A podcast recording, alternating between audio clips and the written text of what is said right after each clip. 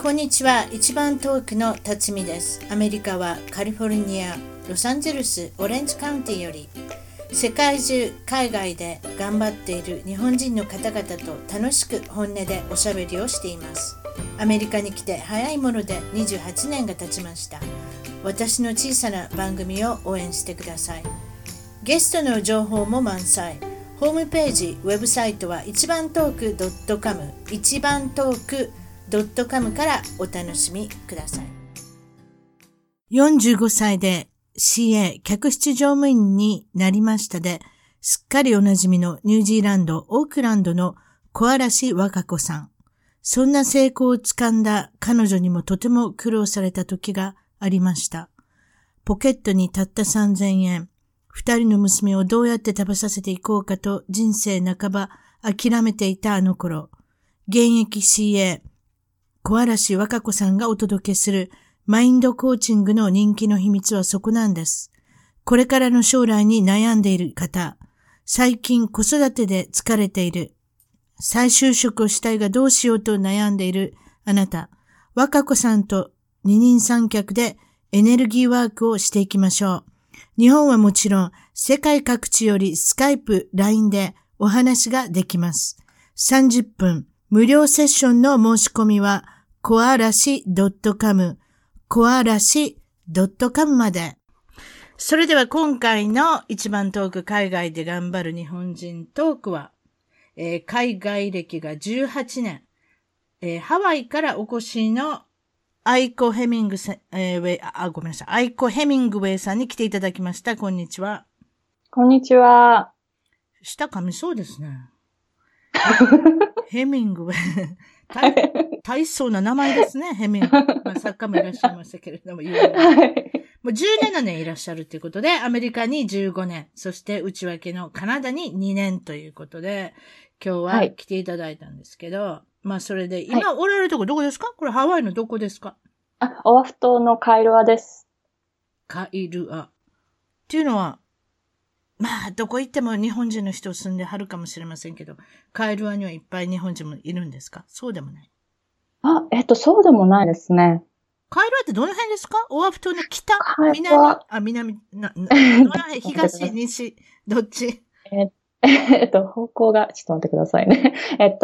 ワイキキから40分くらい上に行ったところなんですよね。なので、東ですね。東の北東。はい。はい、そうです。そしたら、花馬ベイとかのあっち？あ、ちゃうか。ちょっと待ってくださいね。そっちからもうちょっとワイマナロとか、ですね。もっと上に行きます。はい。わかりました。はい。って、勝手に思ってきました。わかりましたってことです。その辺行ったかもしれませんけど、一応住んでたんで、ちょっとだけ。だから、でもね、名前がもうカイルアとかカルルルとかなんかカーばっかりで、K ばっかりでしょ？そうです、そうです。あとは A ばっかりね。アラワイとか。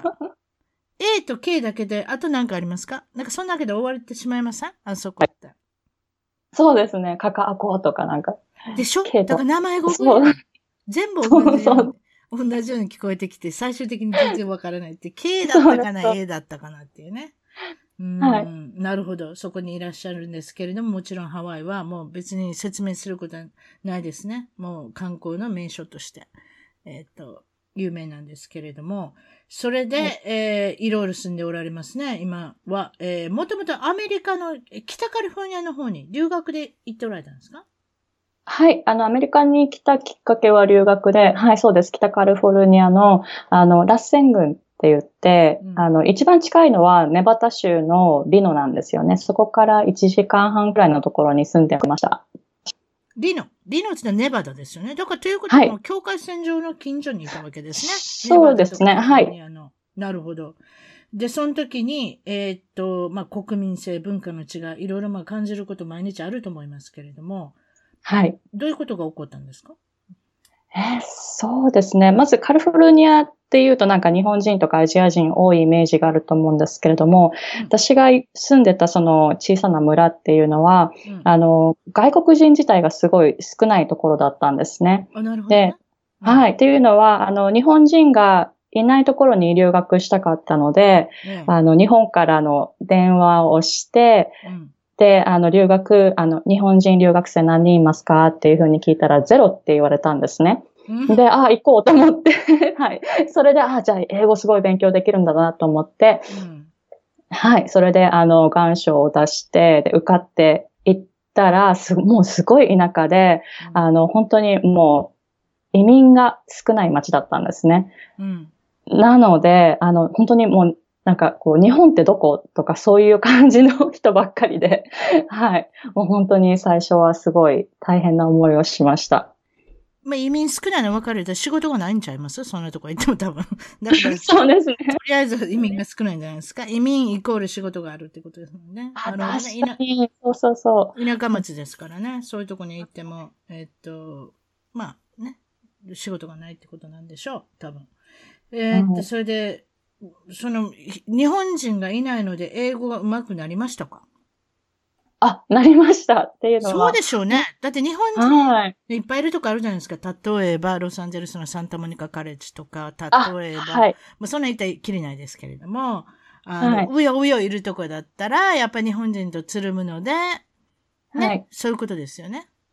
はい。そうですね。まあ、3年間本当に英語ばっかり話していて、で、今度は日本語が出てこなくなったんですよ。本当面白くって、うん、日本語話そうと思ったらもう言葉が詰まるんですよね。うん、で、頭の中で全部英語で考えてるんですよ。うん、はい。3年間で、はい、結構そういう風になりました。夢も英語で見るようになったしね、最近はね。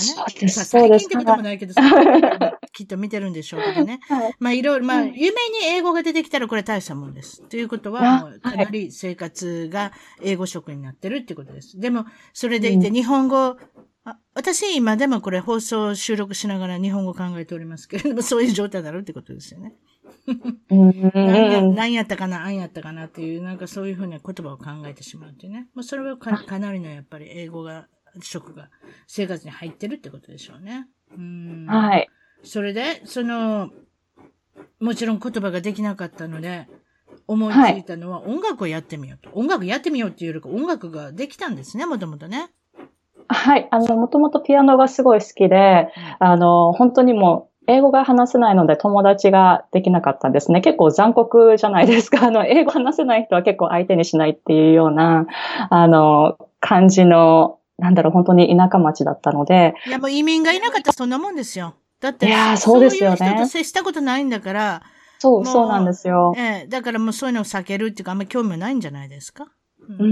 そうなんですよ、そうなんですよ。だから、全然友達ができなくって、それで一人寂しく、学校のピアノ室でピアノとか弾いてたんですけれども、で、それを通じて、ちょっと人がこう、誰かピアノ弾いてるっていう感じで、なんかこう、入ってきて、で、そこでちょっと話とかするようになって、友達ができてきたんですね。で、英語がそんなに話せなくっても、まあ、ピアノとか音楽とかって、演奏できるじゃないですか、一緒に。そうです。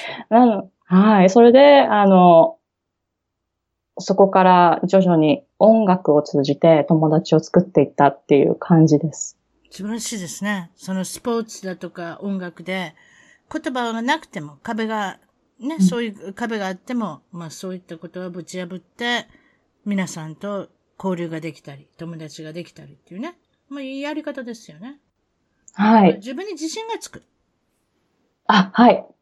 まあ、自信がつくっていうのが一番いいことだと思いますよね。留学とか何をしててもですけれども、何かと違うものでアピールができるっていうね。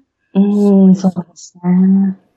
そしてまあ、アメリカに12年住んでから、まあ、ご主人のお仕事の関係でカナダに住むんですけれども、カナダは近くて遠い国みたいに思ったんですか、はい、そうですね。何がどう違うんですかおばちゃんに言ってちょうだい。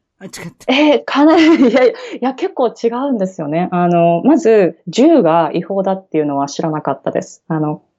アメリカでは銃は、持ってて OK なんですけれども、カナダは違法なんですね。その辺ちょっと知らなかったんですけれども、あと、医療システムが全然違って、カナダは、国民保険みたいな感じでなってて、で、また、あと週ごとに違う。そう、それを知らなかったんですよね。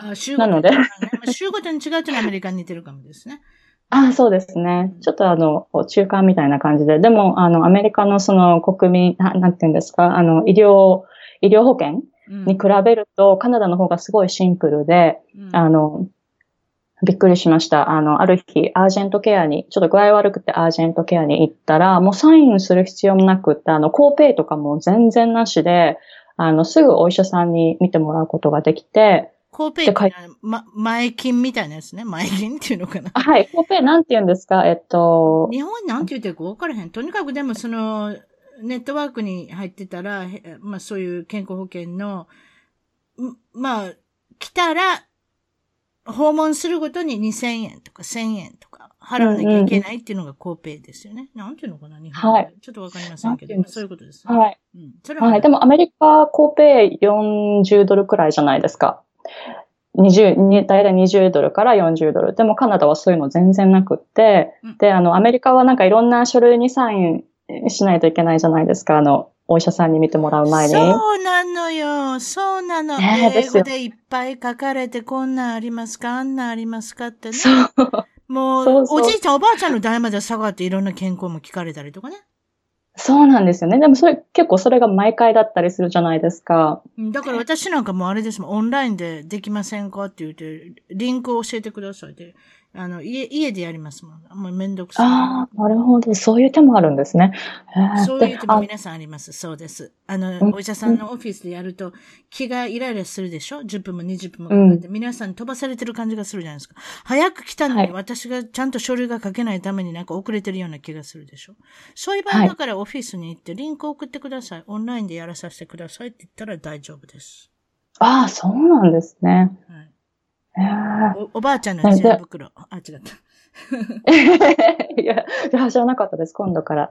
なるほど。それでまあ、いわゆるカルチャーショックが、隣の国なのにこんなに違う、はい、まあカルチャーショックですよね。はい。カナダ結構ヨーロッパショックが強くって、そうなんですよ。英語も、まあ、大体アメリカ英語に似てるんですけど、でもヨーロピアンアクセントの人もすっごいいっぱいいて、本当イギリス英語とか聞いてて、本当に理解できないんですよね、私まだ。なので、結構カナダで鍛えられました。まだできないんですか？ブリティッシュの英語。難しいですよね。ああ、聞き取るのがやっぱ難しいですね。今もちょっとあんまり聞き取れてないですけど、前はもっと聞き取れなかったので、なんかカナダで鍛えられました。そうですね、私の友達でもロンドンから来た人とかって言ったら、さっぱりわからん人がいた、一人。うん。はははって笑ったような顔してるけれども、でも私のことも分かってないんやろな、人とかと思ってたんけど。アクセント全然違いますよね、だって。そうそうそうそう。あ、ほんで、性格も何かもう、おとなしいねんて。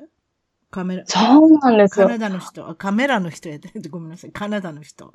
おとなしい。はい。あ、そう。なんていうんですか、やっぱアジア人がすごい多いので、なんとなく全体的になんか静かな雰囲気なんですよね。カナダはどこにいたの？バンクーバーとか？バンクーバーです。はい。ああ、日本人多いな、あそこな。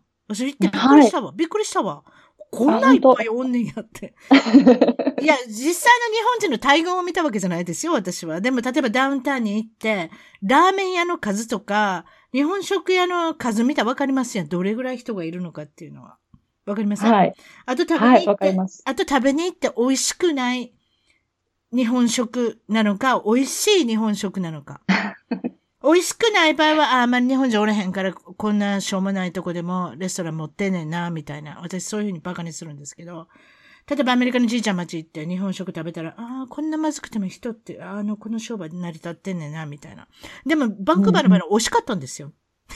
何回か食べたんだ。ということは、皆さん競争があるんだなっていうね。そういう感じです、ね。なるほど。はい。そうですね。そうですね。日本人経営の日本食屋さんって結構多いですよね。ねえ。それでやっぱりワーホリに来てからそのまま居残った人とか、なんかそういうのがいっぱいいるんじゃないですか？多分。うん、そうですね。本当に、バンクーバー、アジア人が多くって、そうなんですよ。アジア人自体が多いんですよね。そうなんですよ。だから雰囲気もなんとなくアジアっていう感じなんですよね。だから香港から逃げてきた人ね。イギリスから大中国になったじゃないですか。あの時に、はい。本クーバーって呼ばれたんですよ、バンクーバーが。ああ、そうなんですね。リチモンドっていうエリアがあって、本当にもうそこは 70%、住んでる 70% の人が本からなんですよ。車で通った。うん、わかった、雰囲気。うん。うん。なるほどね。いろいろありますよね。だから本クーバーって、だからもう現金持ってガサッと、カナダに来たって言われてますけれども、そうですか、中国人の人も多いし、日本人の人も多いと。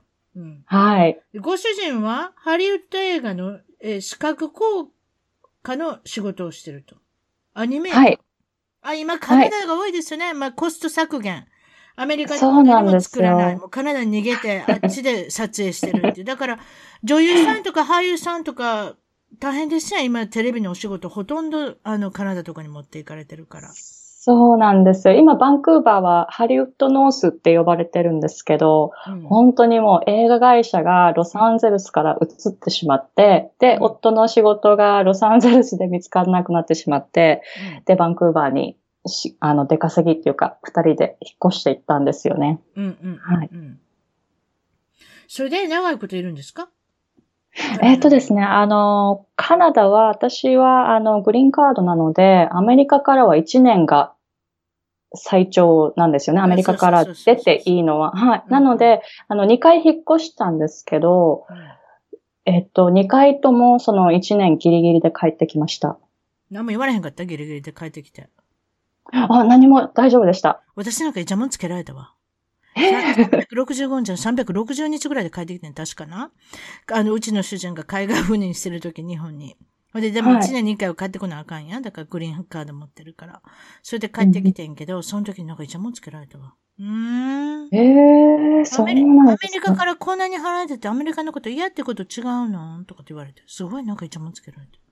永住権とか、そうしたら放棄したらとか言われてしまって。うるさいもう本当に移民局の人ってね、もう大丈夫でしたよ。でもそうやって、そのイチャモンつけんのが好きなんですよ。だからそれを生きがいにしてはるんですよ。もうそれ趣味なんです、多分。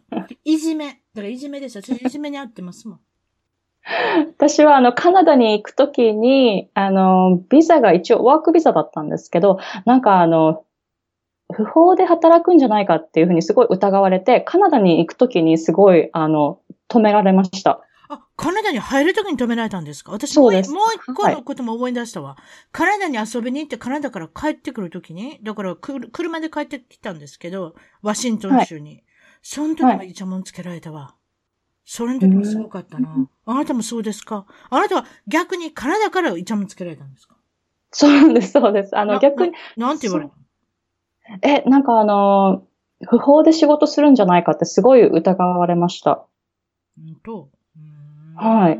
なんかそのまんまカナダに居座るんじゃないかみたいなすごい疑われて、で、携帯とかも、携帯とお財布を取られて、で、その移民局の人に全部調べられたんですよ。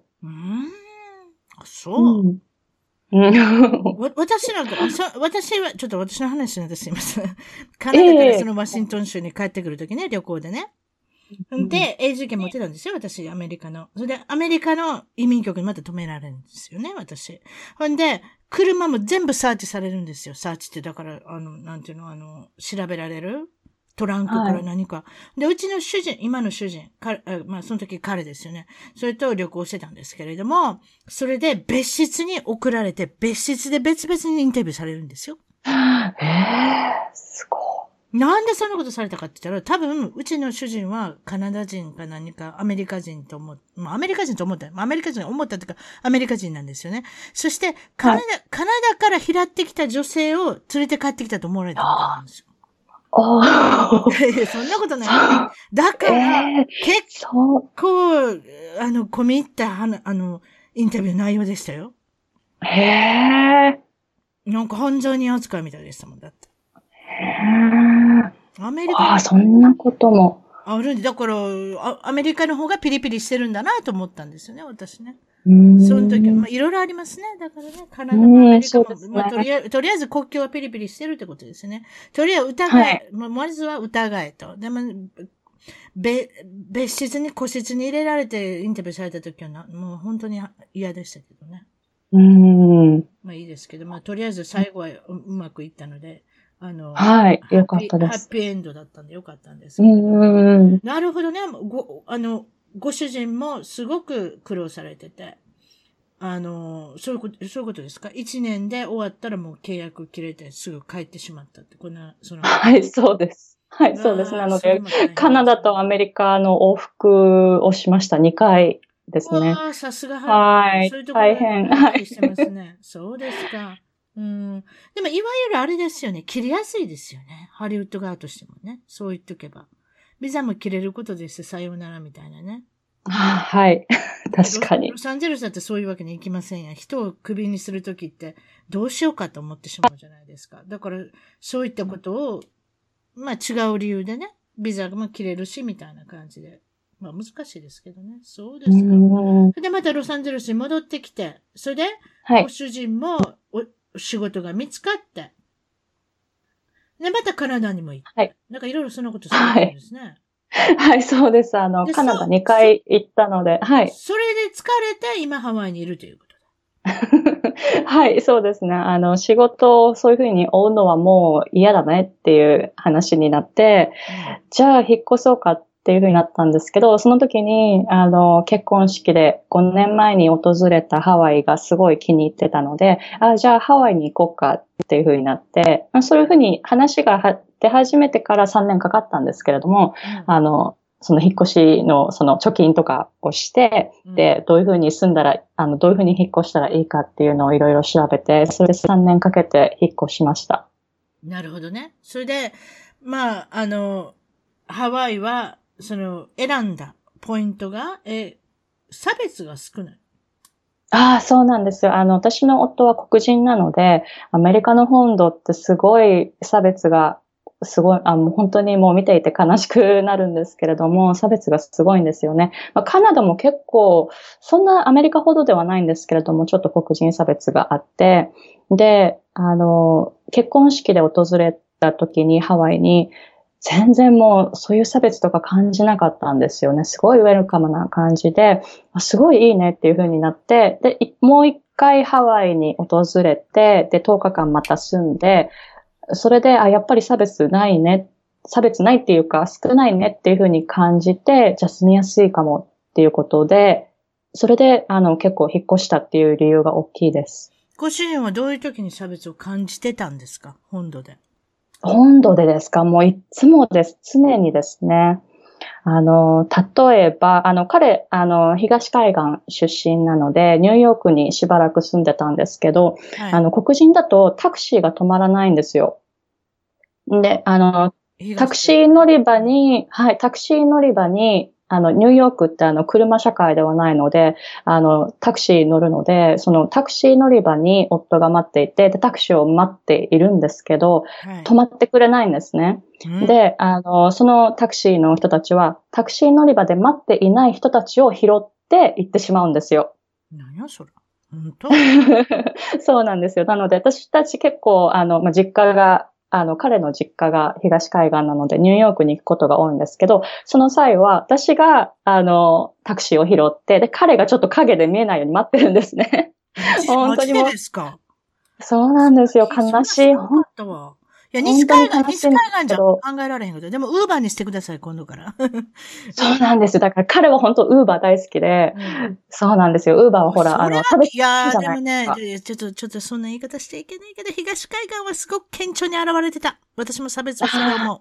西海岸とは違う。やっぱりハリウッドっていうのはどっちかってリベラルで、どっちかって言ったら左寄りじゃないですか。そういったところには差別がないと思うんですけれども、私は東海岸で、もしも何かあったら、私はどうなるのかなって、すごい立場が弱いことに気づきましたね。東海岸では。確かに。マイノリティはちょっと、そうですよね。そう思っちゃいますよね。ちょっと寂しい感じ。だから西海岸に、さっさと帰りたいなと思いましたけど、でも、やっぱり違いますよね。同じアメリカでも西と東ってね、そういったところが。だから、そうですね。だから彼も多分西海岸出てきたんだと思います。はい。あと、ロサンゼルスもその東海岸に比べるとそんなに黒人差別が、ちょっと緩い感じなんですけど、でもハワイはもうさらに黒人差別が少なくて。てかハワイっていうか、ハワイはさ、みんなのんきやからさ、あんまりそんないろんなこと気にしてない。だからスローすぎて困るときありませんもうちょっとスピードアップする。そうです、そうです。私、ハワイに住んでたからそう思いましたもん。うちの旦那もなんか、仕事場でイライラしてましたもん。なんでこいつらなんか、このアージェンシーがないんやって言って、今日やらなあかんってことがないんか、お前らはって言って、あ、すいません。いや、わかります。私もついついLA ドライバーの、この元の LA ドライバーのこの、なんていうんですか、運転気質が出てくると、ああ、遅いなって思います。そうそう、イライラカチってくるでしょ。そうです。失敗談もたくさんあるっておっしゃいましたけど、そういうのが一番初めに紹介していただけるのが、はい、17年前、留学当時のお話、何でしたか？はい。ですね、北カリフォルニアに住んでたんですけれども、LAX からグレーハンドバスに乗る、そういう感じで、その北カリフォルニアに行ってたんですね。なので、ロサンゼルスに着いて、で、グレーハンドバスに乗るっていうことになって、そのグレーハンドバスの駅っていうのはダウンタウンにあるんですね。ダウンタウン LA で、もう17年前っていうとすごいもうゲットーな感じで、とっても危険な地域だったんですよね。今は結構、ロフトとか、何て言うんですか。ゲロっていうのは結局ホームレスがいっぱいいたりとか、どうもなんか犯罪が匂うような、はい、とってもな夜なんか行ったら何かあるんじゃないかみたいな、その雰囲気だったっていうことですね。そうです、そうです。で、しかも出発のその時間っていうのが夜中の12時だったんですよ。それもすごいですね。すごいですよね。なので私一人で、そうですよ、もう20代の中盤くらいで、私一人で、グレーハンダ乗る人もすごいね。だって安いもん。安いから乗るイコール、はい、やばい人が乗る。そうなんです。だから駅すっごいもう怖い、なんかすごい怖い雰囲気だったんですけど、でも私はやっぱりもうアメリカ初心者で全然そういうのは分かってなくって、うん、で、よく、日本人あるあるかもしれないんですけど、私のその全財産の荷物ですね、ドラムバッグを持ってたんですけど、それをベンチに置いて、で、トイレに行ったんですよね。うん、怖いですね。今考えるとすごい怖かったんですけど、でも当時はそれをなんか怖い、なんて言うんですか？もう怖さを知らなくって、そういうふうに行動してたんですよね。で、で、荷物どうなったの？私もそれが気になる。荷物どうなった？いや、あった。荷物ちゃんとあったんですよ。トイレから戻ってきたらちゃんとした。いや、それ本当今思うとすごいと思うんですけど、当時はそれが普通だと思ってたので、本当もう知らないと恐ろしいなっていうふうに思います。まあ、田舎町にいたらね、ちょっとボケてしまうとかありますよね。はい、そういったその大都市のダウンタウン、一番その、まあ、いわゆる、犯罪が多いんじゃないかとか、ホームレスが多いって言われてるところにうろうろするっていうのは女性でですよ。それで、はい、グレーハウンドの後ろ見ました？後ろ立ち悪いのが座ってるでしょう。全然そういうの気がつかなかったです。大体そうです。バスっていうのは前に行けば行くほどまともな人が座ってるんですよ。一番後ろで構えてる人っていうのはなかなかちょっと怖い感じがしますよ。ああ、そうなんですね。私もいろいろバス乗りましたんで覚えてます。はい。ですね。それで、短大のラーニングセンターのお話ですか？次は。はい。これはちょっと発音なんですけれども、短大のラーニングセンターってなんていうんですか、皆さんが勉強する場所があるんですけど、短大って無料で家庭教師をつけれるシステムがあって、私全然英語ができないので、そのシステムをすごいいつも使っていて、で、ある日、何のクラスか忘れたんですけど、多分哲学だったと思うんですけど、そのクラスの家庭教師の人と、一緒に、なんかペーパーを書いてたんですね。で、私はその自分で書いたペーパーを声に出して、読んでいたら、いきなり、what? みたいな感じで言われて、で、と思って、同じところを2回読んだんですね。聞こえなかったんだなと思って、大きい声で言ったんですよ。そしたら、そのラーニングセンターにいた人たちが全員大笑いし始めたんですね。で、何事だと思って、で、その人が、すごい笑って、なんか、顔赤くしていて、で、なんだろうと思って、で、ようやく説明してもらったら、私の、in fact っていう、fact っていう事実ですか？日本語で。そうですね。correct っていう発音が、放送禁止用語の、このラジオで言っていいかわからないですけど、FU。どうぞ言ってください。どうぞ。大丈夫ですか？じゃあ、言います。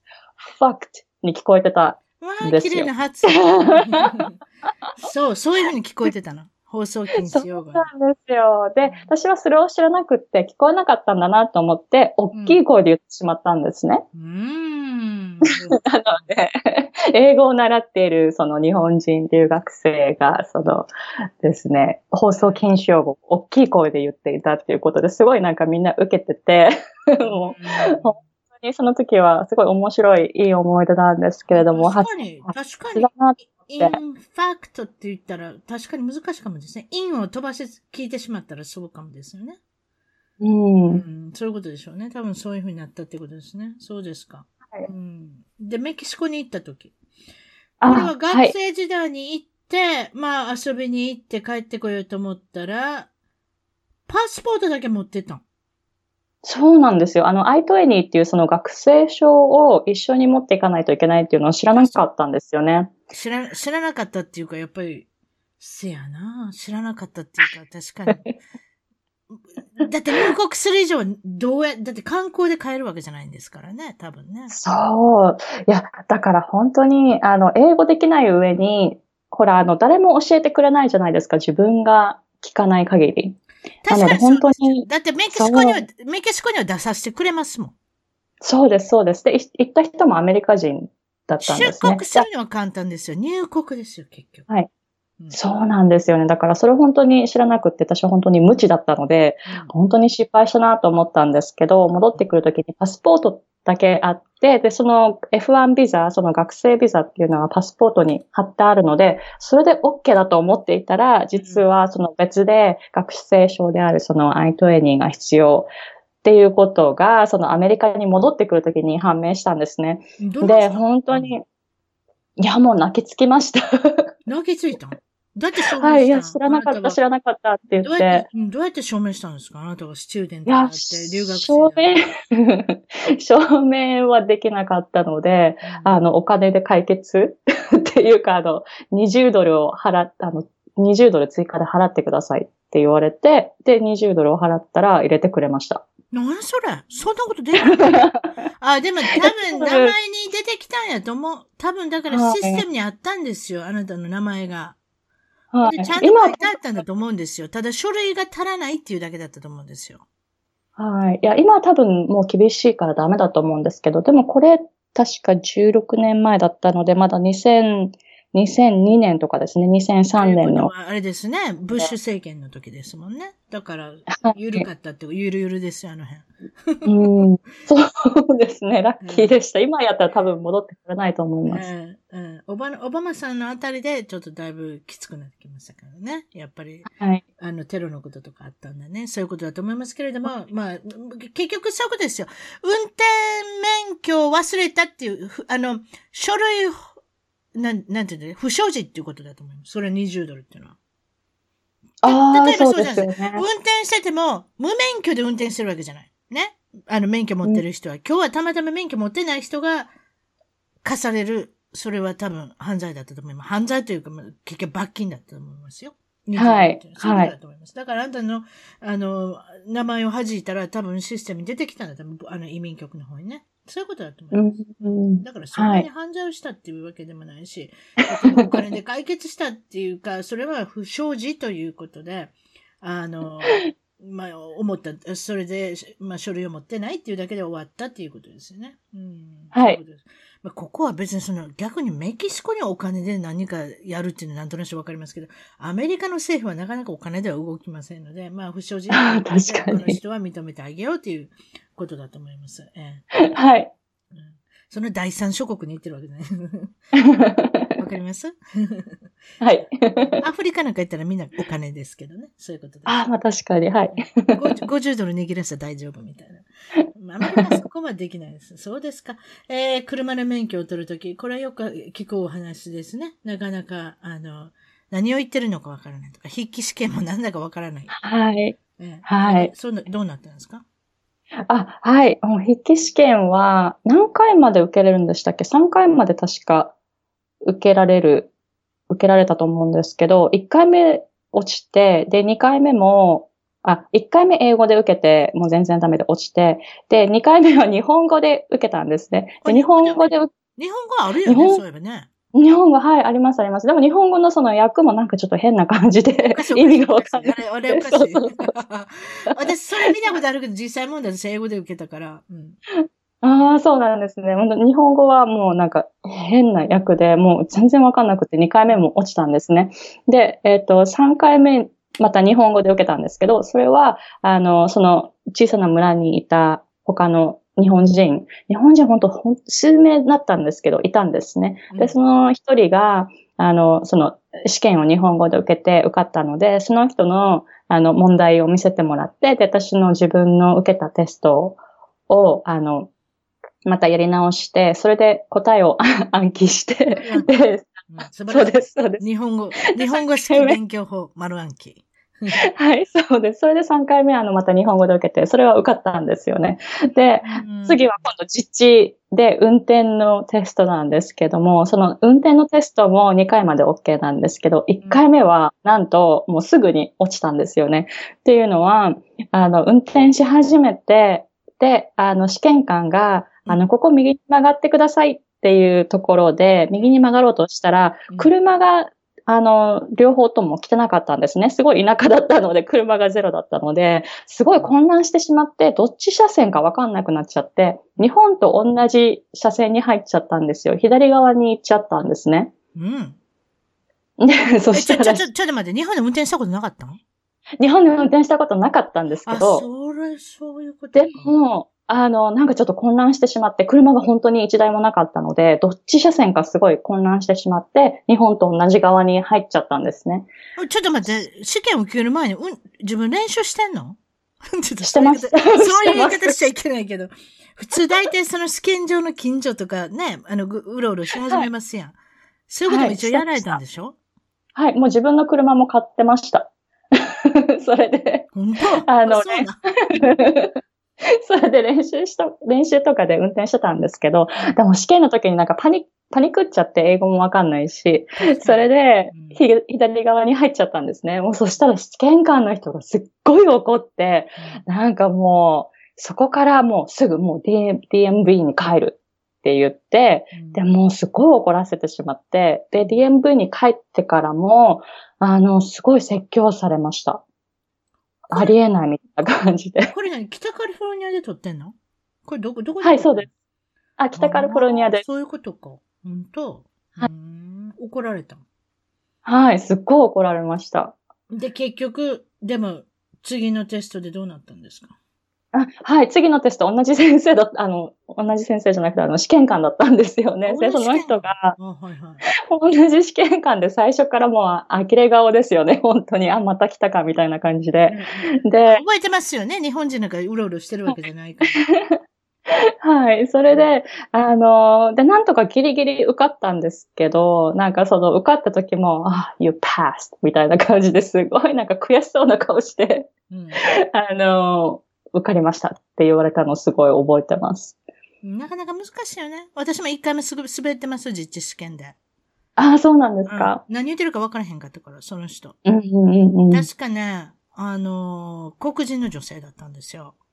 はい、黒人の女性って発音違うじゃないですか。はい。だから何言ってるか分からなかった。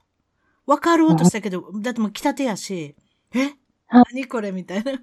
教科書の英語じゃないやん、みたいな。だから、分からなくてパニックったんですよ、私多分。それであなたと同じような感じですよ。はい、帰りましょうって途中で言われても。もう、それで、あれですよ。もう、はい、あなたは滑りました。はい、帰りましょうって言われた。2回目も通りましたけど、皆さんそうなんですよ。だってアメリカ人でも滑るんですもん。うちの子供滑ってましたよ。だって。そうなんですね。ねえ。だってもうめちゃめちゃ練習もしたし、運転の、教習所まで行かないけど、運転の先生が来てくれる、なんていうんですか、クラスを取って、いろいろしたんですけど、親もついて50時間ぐらい一生懸命練習したんですけれども、それでも落ちましたもん。英語で分かる人でも落ちるんですよ。だからそれ見た時に、そうなんですね。私、息子と娘どっちも落ちたんですよ。それ見た時に私、はっはーと思っちゃって、私が落ちたのはそんなに悪くない、分かったわけだな。全然英語の分からない人が受けてるわけですからね。うん、そういった。はい。そうですか。あと、車の中で二人きりですしね、試験官と。もうそれだけで緊張しますよね。パニクりますよね。はい。何か受けそうなお話、いつも紹介していただいてるんですけれども、北カリフォルニアの、ラッサン？忘れちゃった。ラッセル？ラッセンです。はい、ラッセン。ラッセンに住んでた時は、超田舎で、まあ、その、ハンティング。こちらでいう、はい、日本でいう、なんていうんですか？狩り。狩猟、はい。そういうことをして、楽しんでる人いっぱいいますね。田舎の人。田舎の人はあんなばっかりですよ。はい、ああ、今日は鹿取ったとか、ああ、今日はなんとか取ったとか、なんかそういうふうなことなんですけれども、はい、そういった人をたくさん見たっていうことで、なんという、はい、まあ、銃社会というか、まあ、銃が、趣味として皆さん持っているんだなっていうことを目の前で見たんですね。いかがでしたか？あ、はい。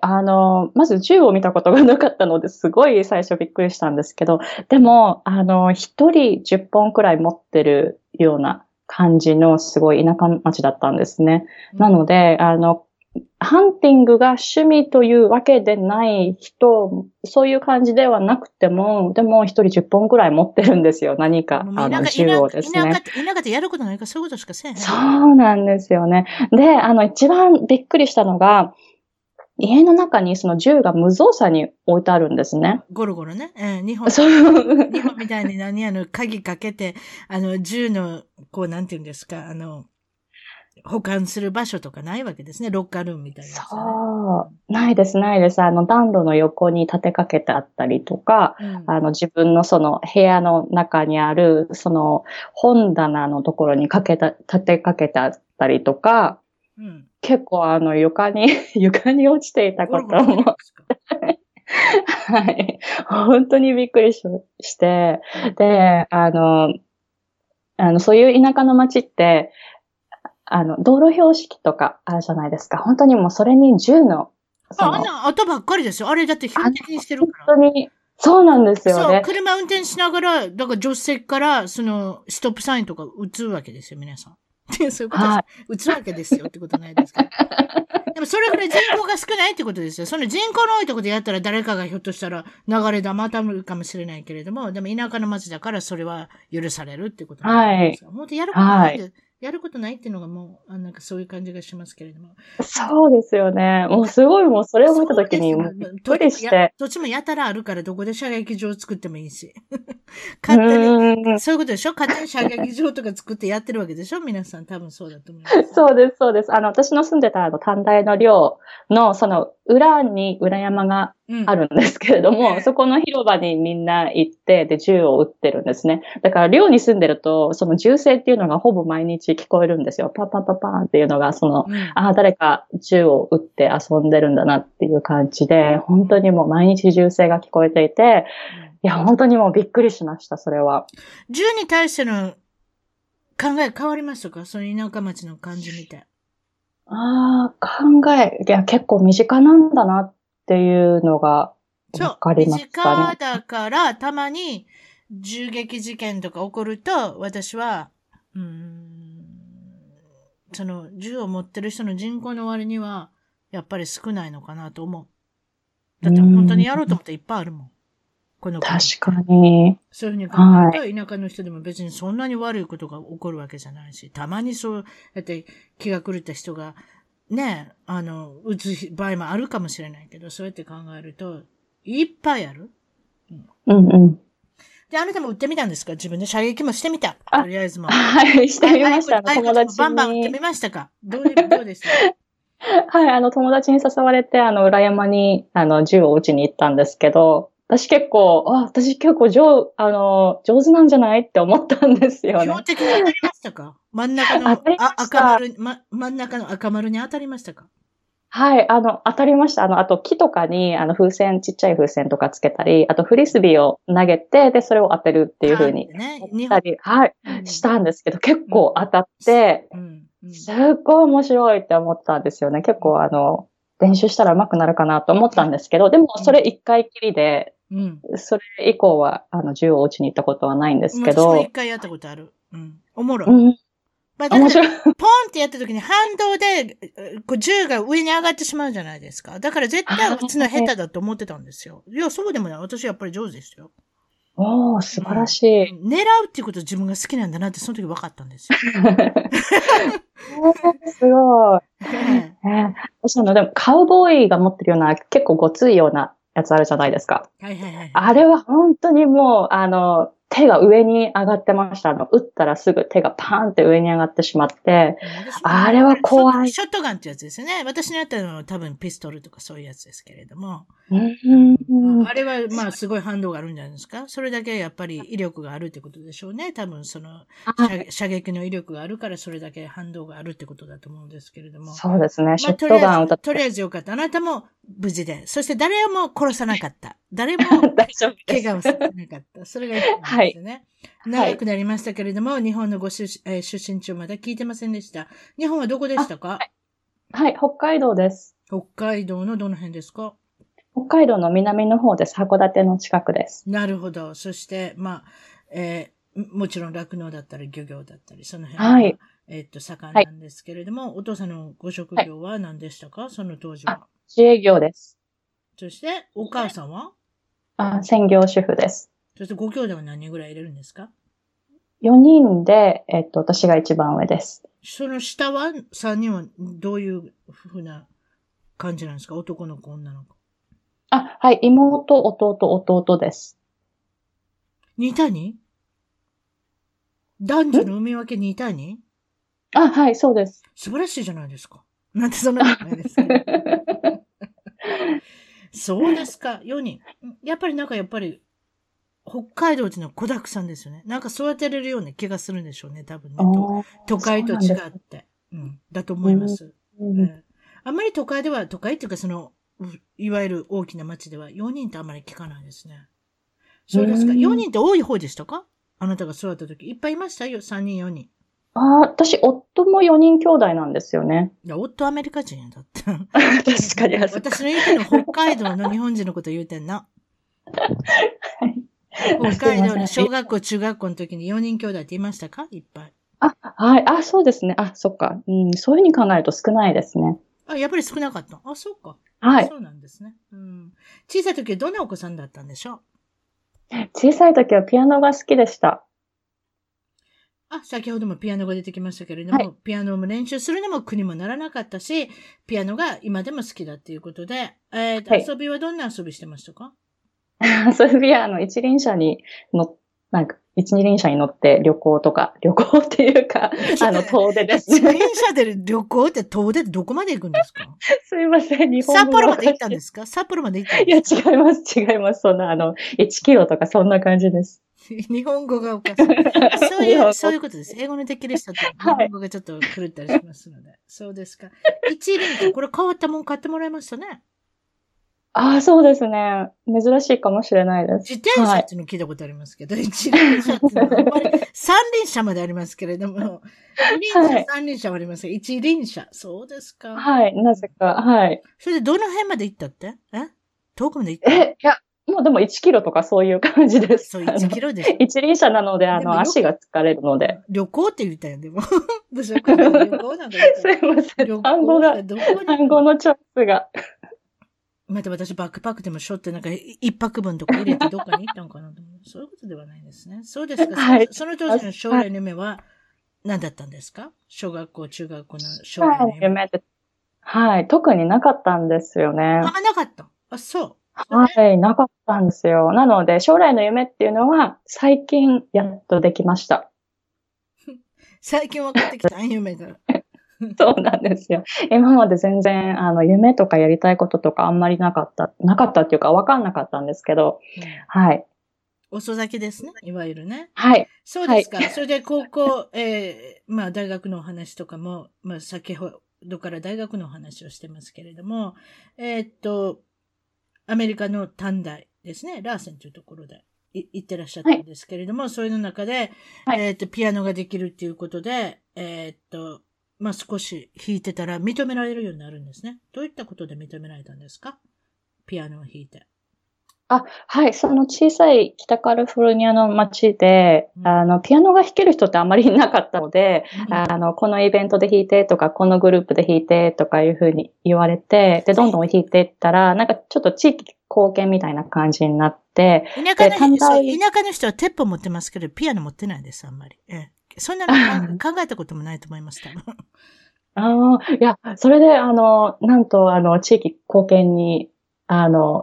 貢献をしたっていう風に選んでもらって、短大で表彰してもらったんですよね。で、それが、はい、もうすごい嬉しかったんですけど、で、いただいた賞は、The International Student of the Year と International Scholarship っていうのを、2年にわたって、なんて言うんですか、受賞しました。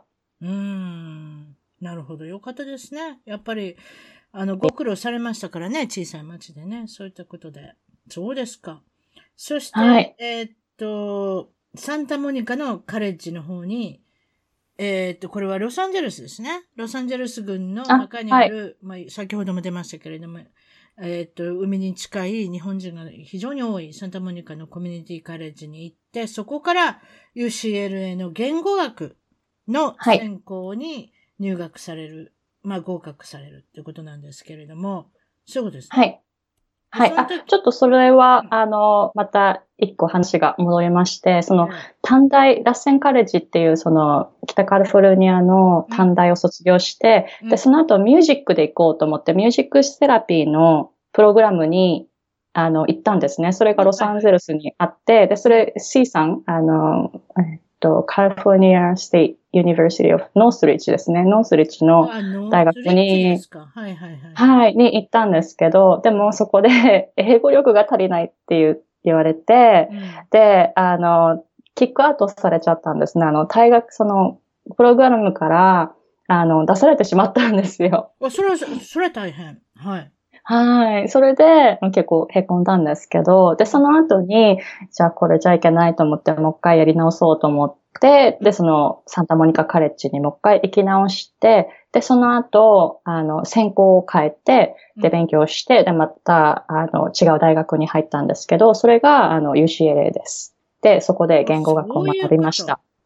素晴らしいですね。まあ、その時に、まあ、強いメンタルが持てるようになったっていうかね、その時に断られて、あんたダメだって言われて。それで、いや、何くそと思って頑張って。おいくつぐらいの時ですか？これ、サンタモニカカレッジの。その時は、結構20代後半で28とかで、偉いですね。で、UCL、頑張って、UCL に合格するっていうのは。まあ、それがでも、アメリカのいいとこでもありますよね。私はそう思いますね。いくつでも受け入れてくれるし、いくつで大学入ることも素晴らしいことだと認めてくれてて、そして大学卒業してもちゃんと就職があるっていうね。例えば日本だったらなかなか難しいと思いますよ。28から大学入って卒業しても、新卒でどこまで取ってくれるかっていうのはね、やっぱり壁があるんじゃないでしょうか。ちょっとこの間そういったお話聞きましたけれども、なかなか難しいんじゃないかなと思いますけど、そうじゃない。アメリカは、もう本当に、ですからね、雇用システムはどっちかって言ったら、退職もしなくていいですからね、別に。私、退職なんかも聞いたことないもん。引退しますとか、退職しますとか。勝手に自分で決めるんですもん。60になっても、65になっても、70になっても、別に働いててもいいんちゃうかな。首にはされへんと思うよ。年で。そうですね。お年だからって、首にすること絶対ないと思う、この国は。はい。まあ、それでへました知らんね。お年だから失敗したらそれはクビになるか知らんけれども、お年という理由だけで、もう引退してくださいってことはまずないですね、この国はね。だから、初めも遅咲きであったら、後もずっと長いこといててくださいっていうなところはたくさんありますよね。ご苦労様です。そうですか。明るい話ですね。20代後半でもそうやって合格して、UCLA っていう名門のところに、これユニバーシティオブカリフォルニアロサンゼルスっていう、まあ、一番長い名前ですけれども、そうですか。そこで入って、それからまたさらに30も入ってから大学に入ると思ったんですね。そうなんですよ。もっと言語学を学びたいなと思って大学院に、一応願書とか出して受かった場所があったんですね。それをハワイ大学の大学院に合格したんですけど、うん、でもちょうどその時って不況だったんですよね。ちょうど8年くらい前で、ちょっと何でしたっけ、モーゲージクライシスみたいな感じになって。モーゲージのクライシスね。誰でも、ね、猫も借子も家が買えたっていうね。でもみんな借金で倒れたっていうね。そうですね。ちょうどその時になってしまって、で、大学は本当は最初半分払ってくれるっていう感じだったんですけど、授業料を。うん、だけど、それができなくなっちゃって、連絡が来て、すいませんって言って、授業料半分払えなくなっちゃいました。それとも来ますかっていうふうに連絡が来たんですけど、もうすごい、非常に高い授業料だったので、もうそれで行けなくなってしまったんですよね。なるほど。はい。そうですか。そうじゃですね、現在の職業をちょっと教えてください。はい。現在は、アメリカ英語の発音矯正のレッスンをしています。発音の先生ですね、いわゆるね。はい、発音を専門に教えてます。はい。やはりそれは UCLA の言語学とか、そういったことで、どういったことでそういったことを始めようと思ったんですか？はい、まず自分自身が発音全然通じなくて困ったって、さっきの、ファクトを言おうとしたら、放送禁止用語になってしまったとか、そういう経験は本当に自分自身もしてきて、うん、で、それでロサンゼルスに、引っ越してきてから、結構日本人と会う機会が多くなったんですね、日本人が住んでる人数が多いので、はいはい、で、英語の発音ですごい困ってるっていう人がいるっていうことが分かり始めたんですね。うん、で、私自身もすごい苦労してきて、それで言語学とか学んで、で、その後発音矯正のレッスンとかも実際に受けたり、うん、歌のレッスンとかも受けたりして、それで、発声とか発音をどうやって変えたらいいかっていうのをだんだん分かってくるようになったので、うん、そのスキルを使ってどうにかこの困っている人たちを通じる発音をこう手に入れて、アメリカでもっとこうキャリアアップとか、チャンスを広げるお手伝いをできたらいいなっていうふうに思って、それで、始めたっていうのがきっかけです。英語の生活をしている、長く住んでる、アメリカに住んでたり、海外にいる人でも、英語が発音、ね、英語ができるできないじゃないですか。英語の発音っていうことが非常に壁があると思うんですけれども、どういったことに気づきますか？はい、どの発音がまずできてないですか？皆さんよく気づかれることは。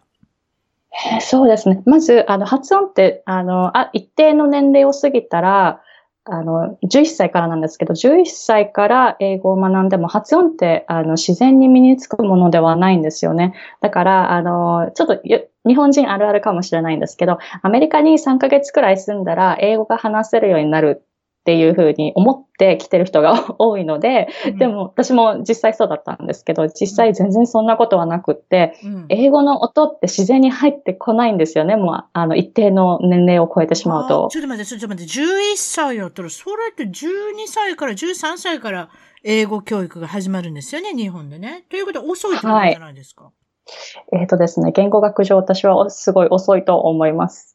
ですよね。今話してると、はい、本来は発音っていうのは、11歳の前に、しておかなきゃいけないことだっていうことをおっしゃってましたけれども、はい、そういうことですか？はい、それで、やっぱり、どの発音が皆さん難しそうですか？やっぱり L と R が難しくて、っていうのは、なんで11歳かっていうのは、11歳で L と R のその違いが聞き取れなくなっちゃうんですよ。いや、知らなかった。言語学上、音声的に L と R の音って非常に似ているんですね。うん、周波数分布とか見てもすっごい似てるんですよ。で、うん、何が違うかっていうと、その周波数のすっごい音の高いところで L と R ちょっと違うだけなんですね。うん、で、11歳くらいでもうそこの高い域のその音の違いって聞き取れなくなっちゃうんですよね。すべてに R になっちゃうってことでしょ？結局 L ができなくて R になっちゃう。どっちかな？どっちも同じ音に聞こえちゃうんですよね。なので、人によっては、L の音を R に発音していたり、R の音を L にしていたりするんですけど、私もまさにその通り、そういうふうに。例えば今言ってください。例えば、まあ、私は日本語的な発音を今しますけど、レモンっていう言葉がありますよね。例えば、レターとか。これは、ちゃんと発音したらどうなるんですか？レメン。これは、舌が、あれですね。前歯の後ろについて、レっていう発音ができない。レモン。はい。あ、でも今、最初の、辰巳さんの発音はちゃんと舌がついていたように聞こえたので。それが聞こえなかったんですね、実際以降。はい。なかなか意識しなきゃいけないことだと思うんですけれども、例えば、意識しないでいくと、日本人の方のほとんどの発音のレモンはどうなるんですか？ですね、レモンって言ってますね、レモン。ということは、ラリルレのレ、R の発音になってるってことですよね。下先が、そうですね、ラリルレロみたいな感じで、しかも、ちゃんと上につかない。うん。で、つかないと R っぽく聞こえちゃうので、今のその、レモンっていう発音は R に聞こえるんですよ。アメリカ人にとって。そうです。そうです。私も毎日のように、そういうふうなことで戦っておりますけれども、できてない人がたくさんいるってことは、よく、わかります。あと、私からして苦手な、っていうか皆さんが苦手だと思ってるのは th の発音。はい。あれ日本語にないんじゃないですか。まあ、他の言語にもないんですけれども、だからできてない人もいらっしゃいますよね。はい、多分 th のラテン語、違った、スペイン語でないんじゃないですか ?th。いかがですか ?th は。皆さんどういうふうになってますか？はい。日本人の方は、th を発音するときに、舌先が、下がった発音してるんですよね。で、そうなると、s とか z に聞こえてしまうんですけど、そうなるとアメリカ人にとっては結構違う音に聞こえるんですよね。なので。ちょっと例題で言うてみてください。例えば、thank you。はい、th の一番すぐのは、thank you。very、はい。まあ、v はやめましょう。thank you はどうなるんですか？日本人発音だと、thank you みたいな感じで、thank you。そうですね。舌先が下がった状態で。いわゆる、カタカナの thank you になってしまうわけですね。そうですね。S の音に聞こえます。はい。なるほど。これを、じゃあどうやって変えたらいいかっていうと、舌先、th っていうのは舌先が上に上がっている状態なので、ちょっと t のような感じにしてしまうと、しっかり通じるようになるんですけど、th ってまた t とは、発音が違うので、ちょっと時間がかかるんですけど、手っ取り早く通じさせるようにするには、舌先を上に向けるだけ。舌なんですよ。これ、舌のテクニックなんですよ。舌っていうのはタン。はい。タンというか、舌のペロペロタン。ペロペロタンの舌のこの技が全てを変える。あと、私からして、very。はい。この V が日本にありませんけれども、これどうしたらいいでしょう？皆さんどういうふうになってますか？ですね、多くの日本人は、舌じゃない、すいません。唇を噛んでるんですよね。うん。噛んで発音すると、どうしても B に聞こえちゃうんですね。ABC の B。確かに。で、噛むって習うんですよね。私もそういうふうに噛むって習ったんですけど、でも実際は噛まないんですよね。この子音っていうのは空気が出続けないといけない音なので、下唇と上の歯が近づくんですけど、そこで噛まないで空気をずっと出し続けて、ブッって発音する。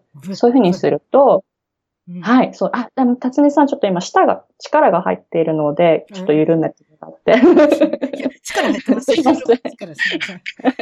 すいません。じゃあ、ちょっとやってみてください。それじゃあ、日本人の間違った、very の言い方と、ちゃんとした very、どっちもやってみてください。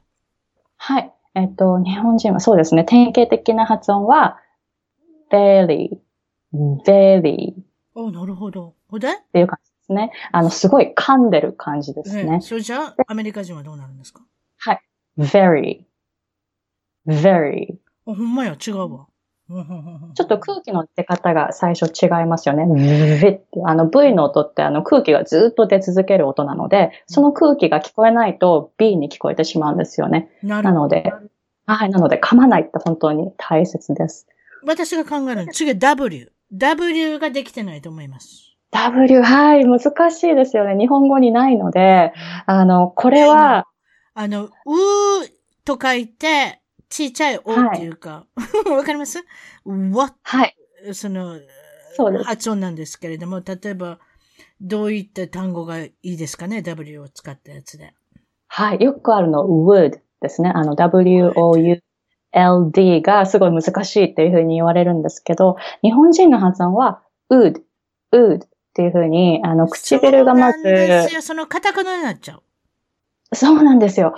で、エネルギーもなんとなく、would って最初から最後まで同じような感じ。でも、英語ってエネルギーを最初にパッてたくさん使うけど、その後、シューって。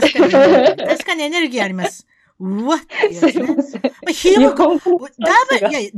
って皮膚みたいですよ。だって。あれってゴジラが火吹いてるみたいですよ。わっていうやつ。そうです、そうです。わって。そうです。そうです。エネルギーをこう出さないといけないですけど、はい。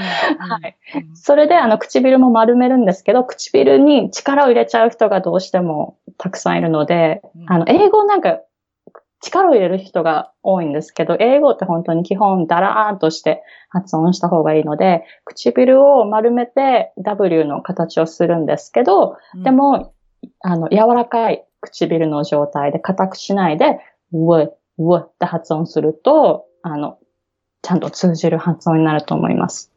なるほど。他で何かありますか？なんかこの発音が皆さん苦手みたいな。はい。Y の発音。ゆっていう発音ですね。それ教えてください。何の単語がいいですか？それは。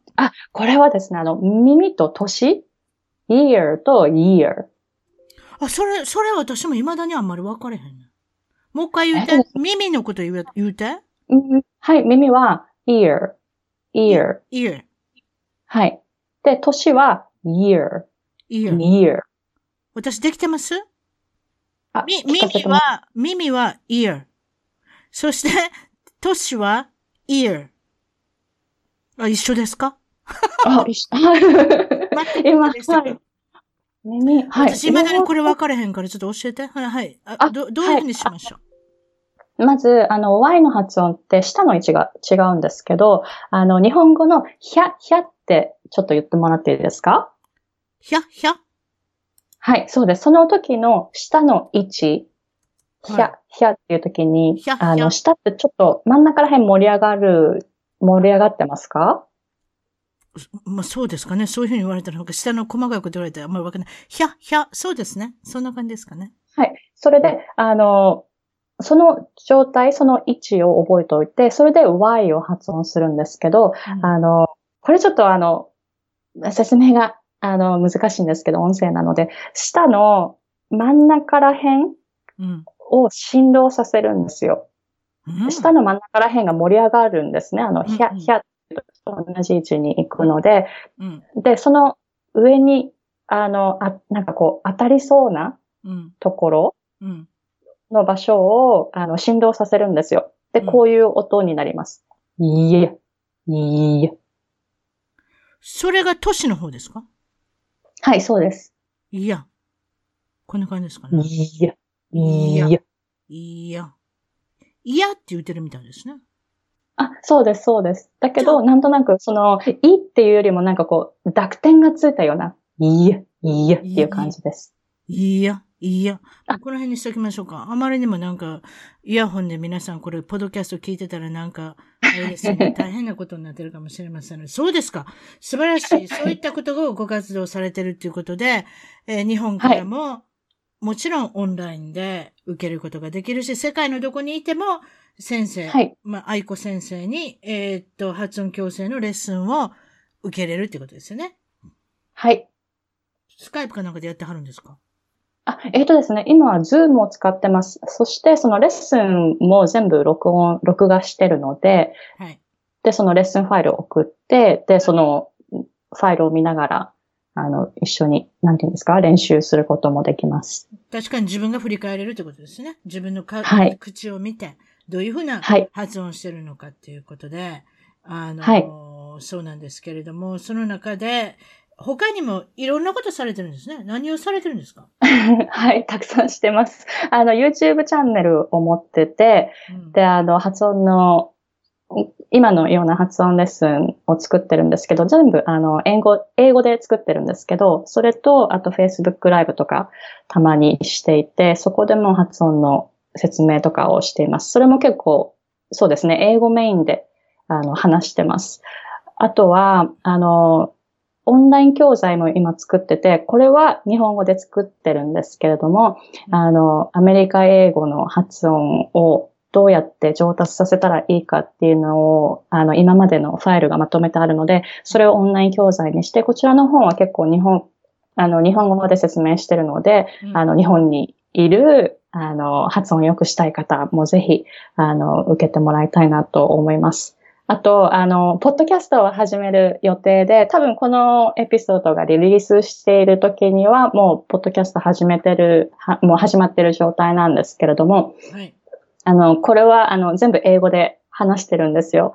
で、英語を上達させるポイントとか、英語の先生がどうやって、もっと、なんていうんですか、生きた英語っていうんですか、その教科書じゃなくて、実際にアメリカで使えるような英語を教えるには、どういうふうにしたらいいかっていうのを、ゲストをお呼びして、で、それで英語で会話するっていうポッドキャストなんですけど、それを、今作っているところで、もうすぐリリースされます。で、その中の、プロジェクトではないですけれども、今までハリウッドの映画のドラマだったり、字幕の翻訳の仕事もされているということで、あとビジネスコーチの方も少しされてるんですか？はい、そうです。今全部仕事オンラインでしていて、で、ハワイに移住できたのも、仕事が全部オンラインで、どこからでも仕事ができる状態になったから、なんですね。結構それも大きかったんですけど、それでよく言われるのは、どうやってそういうふうにオンラインで仕事できるようになったのっていうふうに質問されることが多くて、これはニーズがあるんじゃないかと思って、で、ビジネスコースを始めました。なるほど。まあそういったことで、まあ Facebook なんかでも忙しいですし、Facebook でつながろうと思ったら、お名前は言っといてください。アイコ・ヘミングウェイさん。はい。綴りをちゃんと言っといてください。アイコはわかりますけれども。はい。ヘミングウェイは HEMINGWAY ということですね。はい。それで、まあ、後でいろいろな、例えば YouTube だとかのリンクとかは、まあもちろんブログの方に、一番トーク .com のブログの方につけておくことにしまして、それで、アイコ先生はどれだけ英語ができるのかっていうことなんですけれども、皆さん気になっていると思うんですけれども、そしたら最後、一つだけ、そしたら、英語で少しだけおしゃべりしましょうか。その中で、どうおしゃべりしようかなと思うので、見てるんですけれども、ぶち切れでいきましょうか。それじゃ、海外ぶち切れ5、1位から5位まで選んでいただいたんですけれども、そしたら5位から、今からそれじゃ英語でいきましょう。私も一応英語でやったりしますんで。英語でいきましょう。それじゃ5位から発表してください。Yeah, so number 5. So I love natto, but American people don't really know what natto is. So I wanted them to try natto one day. That happened in Northern California, by the way. So, you know, they're not really...used to foreigners and they don't really know Japanese culture. So one day I was eating natto and then my American friends were like, oh my God, that's disgusting. So I started letting them try natto, but they didn't even want to try it. So I was like really sad. So that was my top 5 moment that I was like really...What is the natto and the shiokara? Is it just so smell? I love it. But my husband is not going to kiss me. If he witnesses I'm eating natto, but he's far away. My daughter and my husband is a mile away from the kitchen. Because of smell. The smell, if you smell disgusting, the whole thing is disgusting. So Him and it's my daughter's never understand it. I like it, and it's my son loves it. So it is different. It's they separated the family relationship with the nattos and shiokara. That's my household is. So let's go with number 4. What's number four? Yes, about the discrimination against Black people. So,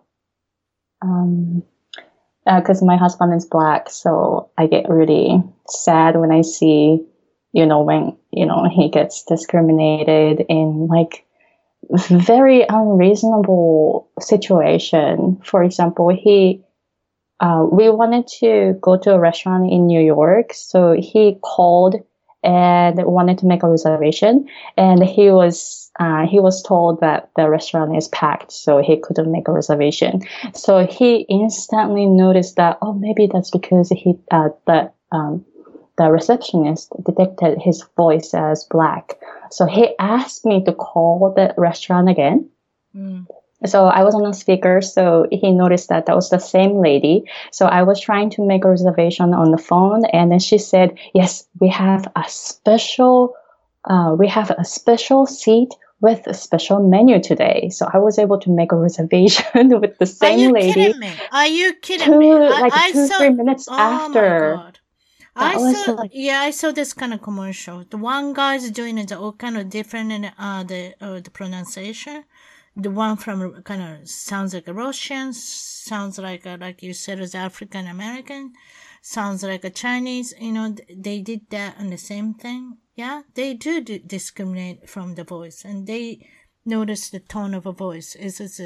What is the racial discrimination? I didn't know that's happening still.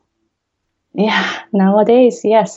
Well, not so much in Hawaii, but, when we go back to East Coast or when we go back to LA, we instantly notice that, the situation is, not so good for minorities, especially for my husband. So, yeah, still nowadays, it's still going on. So what is the incidents happen in LA? You just mentioned LA, Los Angeles. It's West Coast. I cannot believe the West Coast is happening. What incidents is happening?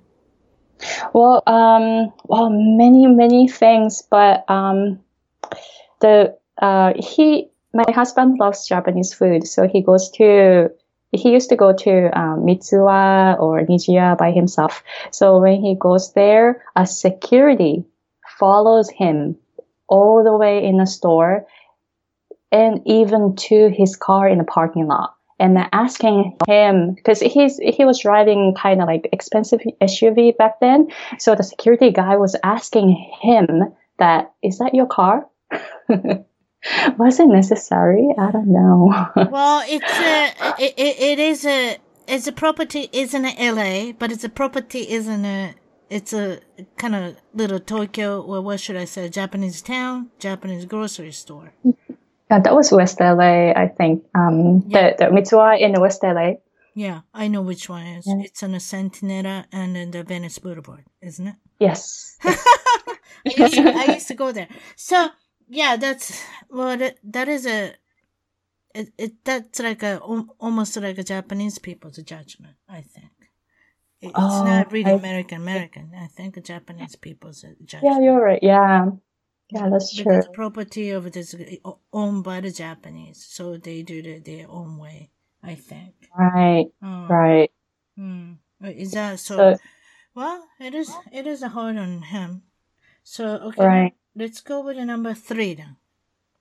Yes, number three. Well, when we were in Vancouver, I was so surprised that it was so dark all the time in winter, because we came from, sunny California. So we're just so surprised that Vancouver gets that dark in winter, like all day long. It was like all cloudy and raining all the time. That's all year? What time is it usually getting dark in the winter time? Yeah, from like October till like May. October through May? Yes. How dark is it? What time of the day is it getting dark? Well, It was pretty much dark all the time because of the clouds. Oh, all the time. Yes. Oh, yes. Okay. So, but the sun comes up around like 9 o'clock in winter and then goes down around 4 o'clock. And then it was like all cloudy all day. So we didn't really see the sun for like 2 weeks straight. So when we start seeing the sun, like if the sun comes out from the clouds, then a lot of people come out and then, how can I say, get the sunshine. Well, especially you are in Southern California. I mean, that's a totally different, the climate and totally different weather. And, right. It is, where's the sun, right? I mean, it's all about the sun shines in California. So it is hard for you and your husband. I understand. Right. You want to go over to number 2 for the things that make you very stressed. Okay. Number 2, bugs in Hawaii. So roaches are really big. Again, this is you from Southern California. You don't have any humidity, so we don't have too much bugs, right? We got some bugs, but it's not gigantic. It's disgusting looking one, right? What kind of bugs have you seen in Hawaii? Oh, we see like roaches, and then they're big. Roaches. Oh yeah, and also we have. Do they fly? Japanese ones fly. Hawaiians not flying. I've never seen them fly, but I think they do. Mm. Okay. Yeah, so they're like really scary.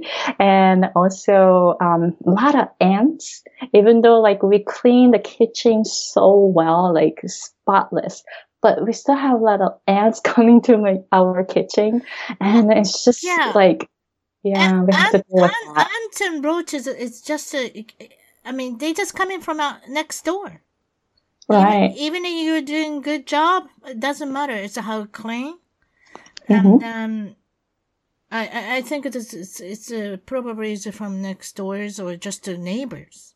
Just the ants and roaches. Again, this is you from Southern California. Only the states you can avoid all the bugs is probably Nevada, California, Arizona. The rest of the nationwide United States, all the states it's got the bugs. That's usually, yeah. Okay. Well, so number 1. Number 1 was LA traffic. You don't miss that one. You don't miss that one. Oh my God. I hated it. Or the famous 405, and it's even the street. Right. It's a lot of the street. I don't know. The asphalt is a lot of little holes. Mm-hmm. A lot of holes and big holes, and it's a bumper to bumper everywhere. Right. Yeah. So, so I lived in LA for about 10 or 11 years, and I noticed that it was like the traffic was getting bad every year. So it was just getting worse and worse, and I just didn't like driving on 405. You know, 405 is like really terrible, and also 101, and everybody kind of drives really fast, and I just didn't like it at all. Well, I want to say this is the mayor of LA. Maybe he have to do something, but he never did. That's I think the biggest problem. What they're going to use it for the money, right? I think that they have to get a better conditions over the road and in traffic. Right. When you see on a map, look like 20 minutes away, that actually is times 3, maybe 60 minutes away because of the older traffics. Right. Well, that's why the reasons I left the LA County, or I should say the city of LA, because of the older traffic, and then unbelievable. Well, I'm happy in Orange County right now. Yeah, that's good. Well, if you get the ball with Hawaii, maybe you might want to move it to the Orange County. Maybe that's the no traffic, no bugs, and then all the sunshine. Mm. And then you can go see the Shohei Ohtani. And then you can go to Disneyland every day. Yeah. That's true. I'm just kidding. All right. Well, thank you very much today. Yeah, thank you. I had such a fun time. Oh, thank you. I did too. Good luck on the business. And then what? Thank you again. Thank you. Thank you. 一番トークのツイッターでぜひフォローして絡んできてください。また一番トークの Facebook で気に入ったらぜひいいねをお願いします。番組の聞き方はiTunes もしくは内蔵のポッドキャストアプリより一番トークを検索。 Android のスマートフォンからは SoundCloud、Google Play Music のアプリより一番トークを検索。チャンネル登録をして新着をいち早くゲット。私の小さな番組をぜひ応援してください。